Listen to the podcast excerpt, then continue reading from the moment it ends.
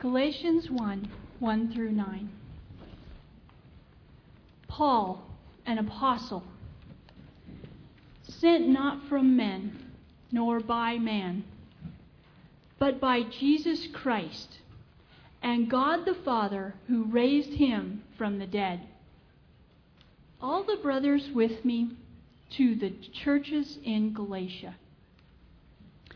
Grace and peace to you from God our Father and the Lord Jesus Christ, who gave himself for our sins to rescue us from this present evil age, according to the will of our God and Father, to whom be glory forever and ever. Amen. I am astonished that you are so quickly departing the one who called you by the grace of Christ and are turning to a different gospel, which is really no gospel at all. Evidently, some people are throwing you into confusion and are trying to pervert the gospel of Christ. But even if we, or an angel from heaven, should preach a gospel other than the one we preach to you, let him be eternally condemned. And as we have already said, so now I say again if anybody is preaching to you a gospel other than what you accepted, let him be eternally condemned. Thank you, Laura. Well, today we're beginning a new series. Laura read the right passage. Galatians is correct. We've been going through Genesis for the last number of months, and we went through Genesis 15. We're going to take a break.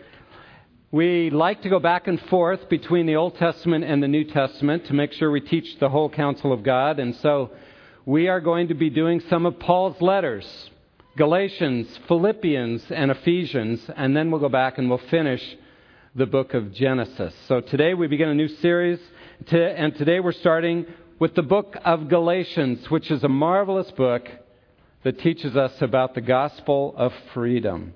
So let me pray, and then we'll dig into the text together. Lord, thank you for your marvelous word. Thank you that you want us to learn to live free in you to experience the joy and the fullness that you have offered to us as a gift. So, Lord, as we study this book, may your truth penetrate us deeply, and may we learn to be people who live in your freedom. We thank you that your Spirit is here, Lord, and may our hearts be open to hear what you have for us today. We pray in Jesus' marvelous name. Amen. Freedom. Freedom. It's a word that moves the heart. It's a word that people long for. People are willing to fight for it. People are willing to die for freedom because they long for it so much. So you can imagine how surprised I was when Jeannie and I, some years ago, were involved in a prison ministry in California. And we went and it was a maximum security prison, and these prisoners were mostly murderers violent offenders, had been in prison for a long time. And as we talked to them, a number of them had come to Christ. Remember Mike and Fred in particular, who had both killed people, had both deserved to be in jail, but in jail had come to Christ. Their lives had been transformed. They had been set free in Christ.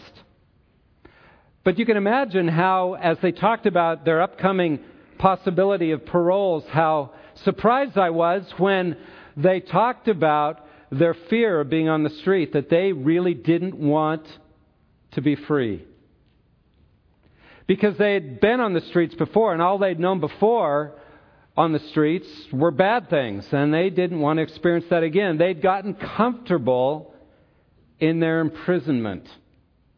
It felt safer to them there than elsewhere. As we study the book of Galatians, we'll see that Paul has the same concern about the Galatians. That they've gotten comfortable in their slavery, and they are not grasping the freedom that is offered them in Christ. Now, let's set a little background for you. I want to show you this map. And Paul came to Galatia, the area of Galatia, on his first missionary journey. He began here in Antioch, and the church in Antioch sent him out, and he traveled around. And this is the area of modern day Turkey. And the area of Galatia in New Testament times, the province of Galatia was right in this area, Roman province. So he traveled up here, and in Acts chapter 13 and 14, in this high plain area of Galatia, Paul preached the gospel. And I encourage you to read chapters 13 and 14 of Acts because it's a marvelous story of how Paul was used of God to establish the gospel, establish churches in Iconium in Pisidian Antioch, in Derbe, in Lystra. And so, as he traveled there, the story is told in the book of Acts about how he was run out of two different cities by the Jews who were contrary to him, who were fighting him. In the city of Lystra, they did a miracle, and the people were so amazed that they thought they were gods, he and Barnabas. And so they wanted to begin worshiping them, and they said, No, no, you can't do that. And eventually the crowd turned on them, and they stoned Paul to execute him, drug him out of the city, but God healed him. He got up and went on to the next city to preach the gospel, even though he was left for dead. And eventually established churches in several of these cities. And I want to read just a couple verses from Acts chapters 13 and 14 that help us understand what the cities were like there. In Acts 13:52 it says this, and the disciples were continually filled with joy and filled with the Holy Spirit. And then over in chapter 14, verse 23, when they had appointed elders for them in every church, having prayed with fasting, they commended them to the Lord in whom they had believed. So Paul's ministry, even though it was full of suffering and difficulty and struggle was very successful. He'd established these churches. And it says they were filled with joy and filled with the Holy Spirit. Great things were happening because of Him in whom they had believed. They'd put their faith in Christ. Their lives had been changed. They were experiencing marvelous freedom. So imagine how Paul felt a short time later as he got a report from those churches and discovered that they had gone back to slavery. Like those that I saw in prison in California, they wanted to go back to what was comfortable. They were falling back into a dependence on things other than Christ alone. And Paul, as we'll see in this beginning passage, is so upset about that, so concerned, he quickly fired off the book of Galatians to challenge them to live in freedom and not submit again to slavery. Chapter 5, verse 1, he says this It was for freedom that Christ set us free. Therefore, keep standing firm and do not be subject again to a yoke of slavery. So he wrote the book of Galatians to help them go back to living in the freedom that Christ offers them. The key to this whole book is in a statement that Jesus makes in chapter 8 of John, verse 32, where he says this and you, will, and you shall know the truth, and the truth will set you free. You'll know the truth, and the truth will set you free. True freedom in our lives comes not from removing all restrictions. That's what the world would tell us. Oh, well, if you want to be free, you just remove every restriction so you're free to do anything you want. No, true freedom comes when you know the truth, Jesus says, so that you can begin to live as God created you to live in the freedom of a relationship with Him that is a free gift. And as you begin to live in the gospel, in the good news, in the freedom of Christ, when you live in the truth, you begin to experience true freedom. So Paul wrote this book to help them understand the truth so that they could be free. And Paul, of course, has a passion for that because he knew what slavery was like. He had been a Pharisee, a Pharisee that sought to condemn the church, to persecute it, to bring people and throw them in jail who were believers in Jesus Christ. And he also says in his writings how he had experienced the slavery of being slave to sin. Even though he was a Pharisee, he tried to please God. He tried to do what was right. And yet he found that he continued to be a slave to sin and he continued to be a, a slave to guilt and pressure and legalism that bound up his life and that kept him from living in the freedom that God wanted him to experience. But God set him free. God met him on the road to Damascus, turned his life around, and he'd experienced freedom, so he had a passion to help other believers like us live in the freedom that he has for us.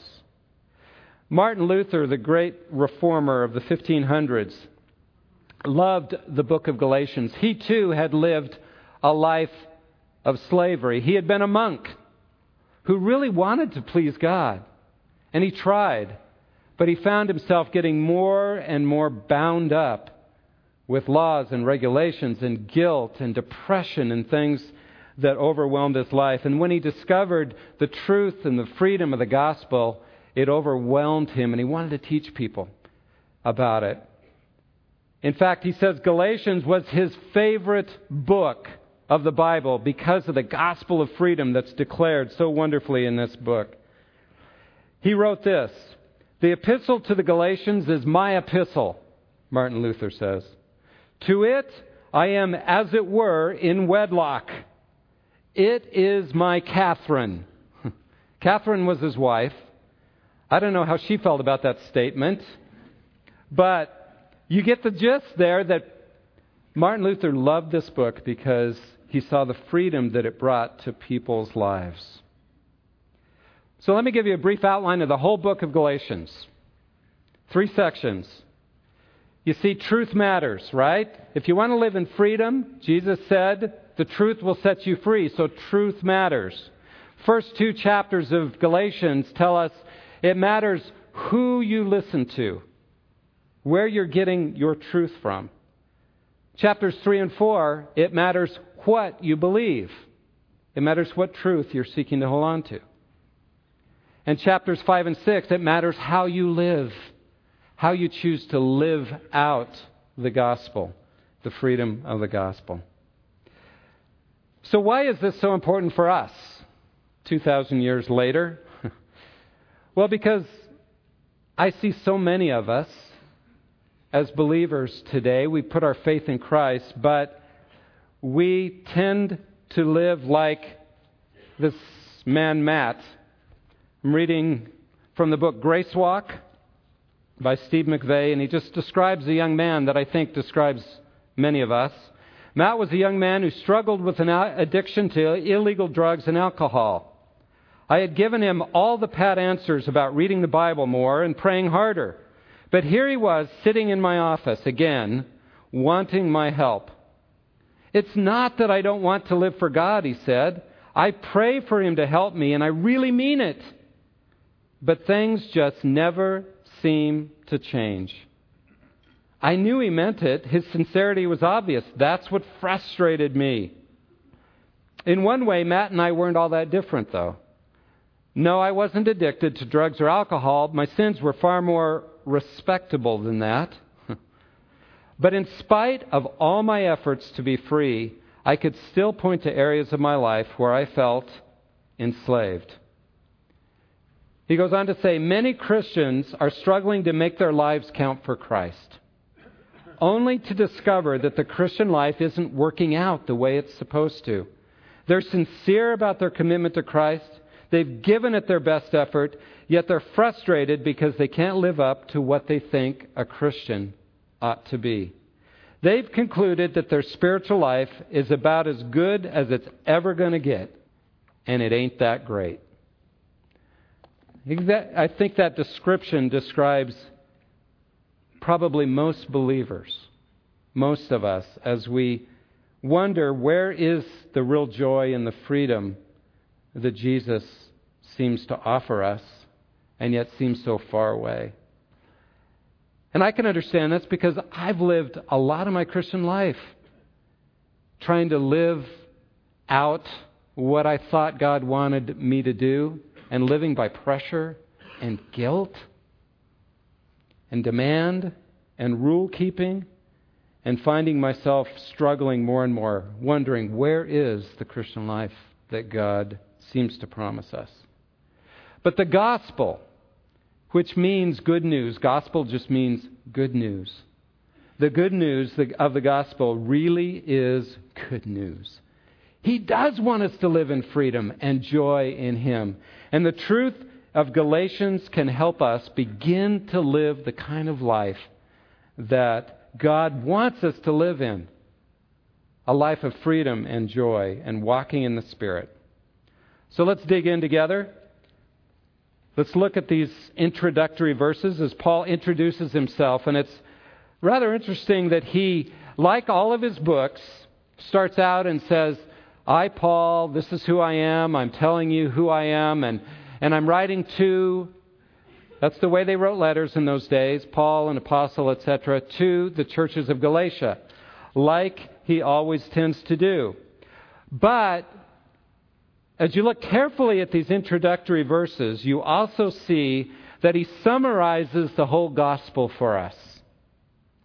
Now, he spells it out more fully later in the book and we'll dig into that more. But in this early section, as he just introduces the book, he summarizes the whole gospel for us because he wants them and he wants us to understand it so that we can live in the freedom of the gospel. It's just the simple gospel of freedom.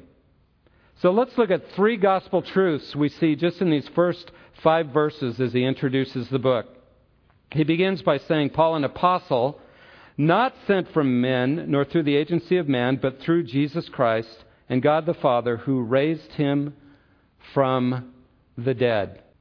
Now, Paul here is referring to his conversion and how Jesus reached down and took him. Now we know the other apostles, right? Jesus chose them. They walked with him for all that time. And at the end of that time, just before he went to the cross and then after his resurrection, he handed off the gospel to them and he said, You guys are going to be the ones who carry the truth. The Holy Spirit will lead you, the disciples, into all the truth so that you can pass it on and others will believe because of what you've received. Paul became an apostle a different way, right? He was a persecutor of the church, but when Jesus met him on the road to Damascus in a blinding light blinded him, turned his life around, and called him, and then took him into the wilderness and taught him the gospel. He became a true apostle as well. What's the truth behind all that that we need to remember about the gospel? Very simply, Jesus has revealed and passed on the truth to us. Jesus has revealed and passed on the truth to us. He came from God, dwelt on earth, died for our sins, rose again, as Paul refers to the resurrection here, rose again, and passed on the truth to us. There are many claims to truth out there, aren't there, in the world? But only one ever rose from the dead historically, appeared to many, over 500 at one time, to prove that he was truly the one who came to reveal the truth to us from God. There is no other source of truth, and he passed it on to the apostles and said, Now you teach others. So it's so important in understanding the simple gospel is that Jesus has revealed the truth to us and passed it on to us in the Word, and what the apostles have taught us in the New Testament. That's critical to understand because in our world there are many truth claims. Our world has such a twisted view of what truth is. One of the ways our world looks at truth is that there are many voices out there claiming to have the truth. There are many ways to God. There are many truths that are thrown our way. If you just want to know the latest one, just watch Oprah. And you'll find out what the latest way is to get your life together and to have the freedom and joy that the true gospel promises. The trouble is, none of those truths can ever satisfy because only God only spoke to us through one person. That was through Jesus Christ, who passed on that truth to the apostles who have given it to us. Another way the world looks at truth is the truth is just relative. It's just, you know, truth is not uh, for any, for everybody. Everybody has their own truth, and you may believe in Christianity, but I believe in Buddhism, and they're equal truths, and so it really there is no real truth out there. That's another way the world looks at truth. That may be true for you, but it's not true for me. I have a different truth. But Paul makes it so clear the truth only comes in one place, and that's through Jesus. And we don't have to apologize for that, folks. That's the reality. That's truth. That is part of the gospel. Jesus has revealed the truth to us. The second great statement of the gospel, the simple gospel that we need to remember and hang on to, is that Jesus died for our sins. Notice verse 3 and 4. Grace to you and peace from God our Father and the Lord Jesus Christ, who gave himself for our sins. You see, the simple gospel says we have a sin problem and we are helpless and we cannot deal with that ourselves. We are trapped in our sin. We are separated from God because of that. We cannot cross that chasm. We cannot be in a relationship with a holy God unless God somehow acts to redeem us and save us and deal with our sin problem Himself. Because no matter how hard we try, we cannot. So the Father sent Jesus to die for our sins. He substituted Himself for us on the cross, took the penalty that we deserved bridged that chasm, so all we have to do is receive by faith what he did for us. Receive the gift of salvation. The only way to be right with God is to trust in what Jesus did for us, and we cannot add anything to it. That's the simple gospel. We have a dog who's 15 and a half years old starting to go blind, and, you know, she's old, but she's been part of our family now for 14 and a half years. And when we got her, we went to the Humane Society, took the whole family. We were looking for a dog, and we were looking at all these dogs in cages. Dogs that are destined to be put down, to be killed, to be put to death. Unless someone comes and redeems them.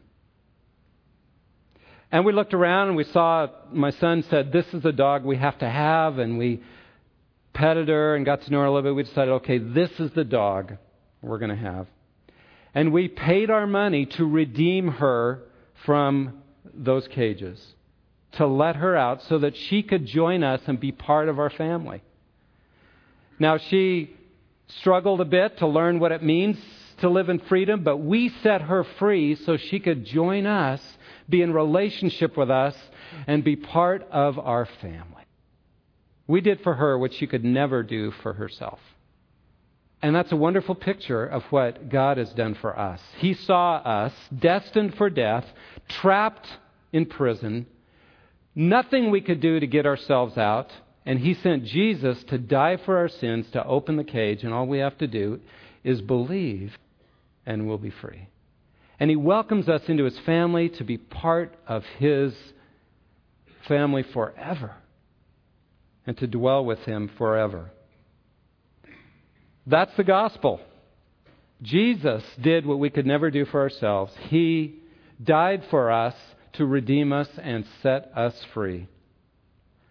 And then the third great truth of the gospel that we need to remember is that Jesus rescued us. Verse 4 He gave Himself for our sins so that He might rescue us from what? From hell? It's not what it says. That He might rescue us from this present evil age. What is He saying? His death on the cross rescued us from hell. But He also came to rescue us from this present evil age, this world, that we might live lives while we're still here of not being enslaved, but live lives of freedom in Christ. That's the gospel. You see, this is where I think many believers, many of us, miss the boat. Many of us think like I did when I first came to Christ, which is I put my faith in Christ, I've got my ticket to heaven, I've been saved. But while I'm still on earth, I, God wants me to work hard to try to please Him, to figure out what He wants me to do, and work hard to try to be a good Christian. And I spent a lot of years doing that, trying hard to be a Christian. And what ends up happening is we end up being frustrated, feeling guilty, because we sin. We don't have the resources in ourselves to pull it off. And so we become guilty and broken because we fail to measure up. The law kills us when you try to live up to it. So, what happens for most believers, I think, is that we either give up and just try to survive till Jesus comes again, or we fake it. A lot of us are pretty good at faking it. We act like our lives are pretty together, but deep down, we're feeling overwhelmed and enslaved and pressured and guilty, and we wonder where's the freedom that Jesus offers us? Here's the good news, though the gospel. The good news is that God wants us to live in His freedom today. Not sinless, Okay, right. We, we're not sinless. We still have this flesh that, that causes us to do things that we don't want to do. But He wants us to experience true freedom from sin's power, from guilt, from pressure. He wants us to live a life of enjoying God, enjoying our life in Him, free from having to keep the law to be acceptable to God. And God has continually been teaching me this lesson to learn, learn to live in the joy and freedom of Jesus Christ. And believe me, folks, it's the greatest thing ever. And I don't do it perfectly, and, but it's what He wants for us. For every one of us, every believer. You see, what happens is we tend to live by, okay, we obey so that God will love me. We obey so that God will be pleased with us. Yeah, I'm saved, but now I need to obey to get God's pleasure. Folks, that's not the gospel. That's a lie. The gospel is that we obey because God loves us. We obey because we already have His pleasure. We obey because He delights in us when He looks at you and me, if we've put our faith in Jesus, we are His beloved children, and it doesn't matter what we do, He delights in us. That's the gospel. That's the good news, the simple gospel. But when we live by guilt and pressure and faking it, Paul says, no! God wants us to be free in Christ, full of joy, fulfillment, and freedom. And freedom again, is not free from any restraints. Freedom is the freedom to be what God created us to be. That's what he longs for. That's the simple gospel. It came through Jesus to the apostles who wrote it down and communicated it to us. And it's simply the truth that Jesus died for our sins and he came to rescue us and all we have to do is receive it and accept it and enjoy it. So, if it's that simple, why don't we experience more freedom as believers? Why do we fall into what the Galatians were falling into, a distorted gospel? Well, because we are not believing the simple truth. Let's look briefly at how the gospel gets distorted. Verses 6 through 9. Listen to how Paul talks. I am, I am amazed that you're so quickly deserting him who called you by the grace of Christ for a different gospel. Now, you need to understand how Paul normally writes a letter, and then you'll be struck by how he speaks here. You see, Paul normally wrote a letter by saying, I, Paul, an apostle, blah, blah, blah, to whomever he was writing to, and then he always has a thanksgiving or a prayer section. I'm thankful for you and for your faith in Jesus Christ, etc., and I pray for you. And, And that's in all his letters except this one. In fact, Paul is so upset about the fact that they have now become bound up and lost their freedom in Christ, he skips the Thanksgiving section, he skips the prayer, and he goes right to, I am shocked that you guys have deserted Christ, that you've deserted the simple gospel, that you've clung to something else. Now, I would imagine that the Galatians, when they read this for the first time, they probably said, Whoa, whoa, whoa, Paul, calm down. we haven't deserted Christ. We believe in Jesus. We just have been taught that there's other things you kind of need to add to Jesus if you really want to please God. Certain things you need to do to keep God happy. We haven't deserted Jesus, and Paul says, wrong. If you have gone to Jesus plus things I have to do to have God's favor, then you've deserted Jesus. You've turned your back on the simple gospel. You have deserted and abandoned Jesus himself. Because, as we've seen in the simple gospel, it's all about what he does, it's not about what we do. It's all about him, it's not about me. That's the simple gospel. And when it becomes about me and what I do, then it's distorted, it's perverted, and it destroys lives. What does Paul mean? Let's talk a little bit about this. Here's what he says about this false gospel. He describes it in different ways. He says, I'm amazed that you are so quickly deserting him who called you by the grace of Christ for a different gospel. A different gospel. He says, what you're learning really is not the same as the gospel. In fact, it's something totally different. In fact, in verse 7, he says it's not really a gospel at all. Gospel means good news, and he says what you're being taught now is not good news at all. In fact, it's bad news. It's destructive.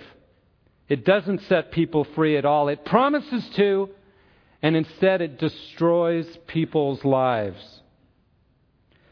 He goes on to say, There are some who are disturbing you and want to distort or pervert the gospel of Christ. What does that mean? Well, that word, that Greek word, distort or pervert, is used in the New Testament of the sun being turned to darkness, laughter being turned to gloom, to mourning, joy to gloom. In other words, it has the idea of taking something good and twisting it so it becomes something bad. Last Sunday was the Super Bowl. Pretty good game, right? Well, we had a group of people over, and we have a tradition where we cook uh, spicy hot wings. So we bought a couple of nice big packages of fresh chicken wings, and so I got one out and opened it up, and and cut it up and got it all ready to cook. And I opened the other package, and this horrible smell came forth. And I looked, and it was discolored, and it was just perverted and messed up. It was bad. It looked good from the outside, but when you open the package, it stunk. because of all the bacteria that had been feeding on it, distorted it. It had originally been good, but it was turn bad. That's what Paul's saying about the gospel here. People had added to the gospel things that had distorted it and made it bad, had corrupted it, had perverted it. It turned bad. He goes on to say in verse 8 and 9, he describes that this gospel, even if we or an angel from heaven should preach you a gospel contrary to, Look at that word, contrary or other than NIV. He says it again in verse 9. If any man is preaching you a gospel contrary to or other than we preach to you, there he describes this distorted gospel, this other gospel, which is no real gospel at all, as contrary to or other. That little preposition in Greek that's there, para, means alongside, or it means in addition to. You see, what it's saying that these teachers had added something to the gospel. They'd taken the truth about Jesus, believe in Jesus, and they'd add some, added something to it. Later, Paul will explain more about that, what was added. But essentially, what he's saying is here's a perverted gospel it's Jesus plus. Jesus plus.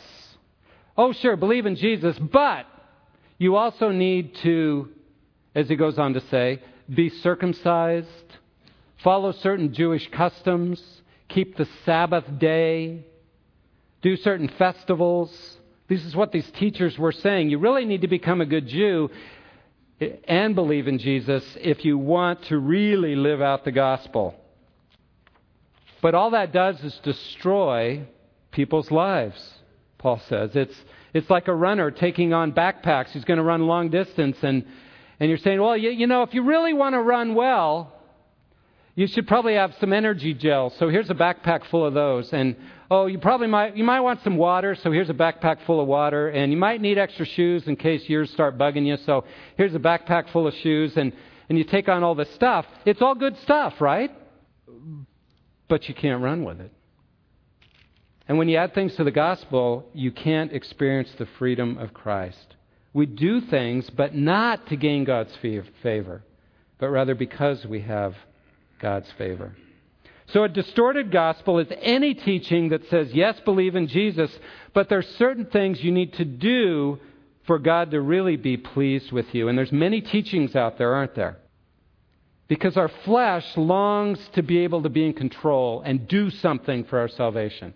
But the true gospel is we can add nothing to it.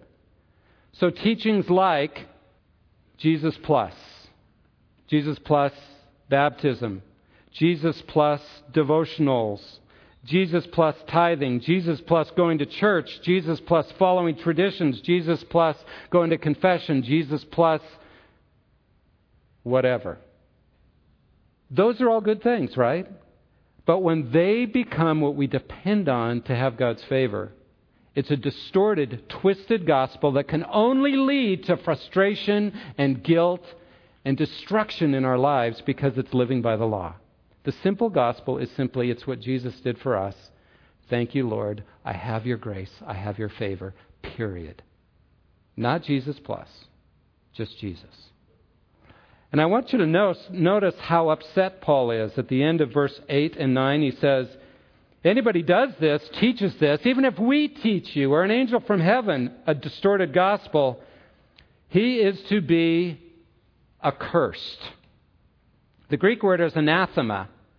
Modern translation, and this is literal, may he go to hell. Yeah, that's what Paul says. Oh, whoa, Paul. Getting a lot of, little out of hand here, aren't you? We need to understand how serious it is when we fall into a distorted Jesus plus gospel. It destroys our lives. And I think Paul is so upset here and so dramatic because he's saying, look, when people teach a distorted gospel, it destroys people's lives. And these teachers, essentially, I think Paul is saying, essentially are already making their own path to hell when they teach a Jesus plus gospel. Back in John chapter 8 again, as Jesus is teaching, verse 36, he says this If the Son makes you free, you will be free indeed. Jesus came to set us free, that we might live and be rescued from this present age to be able to live in the joy and freedom of Jesus Christ, even as we walk through suffering and difficulty, to know His life in us in a way that we experience the joy and freedom that He longs for us to have. If the idea of living in that kind of freedom seems hollow to you, it seems foreign to your experience, then this study in the book of Galatians is for you. If you feel like you've experienced that freedom, well, then this study in the book of Galatians is for you because it'll all come together for you. So, my prayer is that this book, this study, may be used of God to set us free, to know the freedom of the simple gospel that Jesus came to bring us, that we might live in his freedom. Let's pray together. Thank you, Lord, for your word. May we learn to walk in your freedom in Christ. As we study together this marvelous book. May we live by the simple gospel, not Jesus plus, but trusting in you and you alone and in what you have done and enjoying life in you because of that. We pray in Jesus' name. Amen.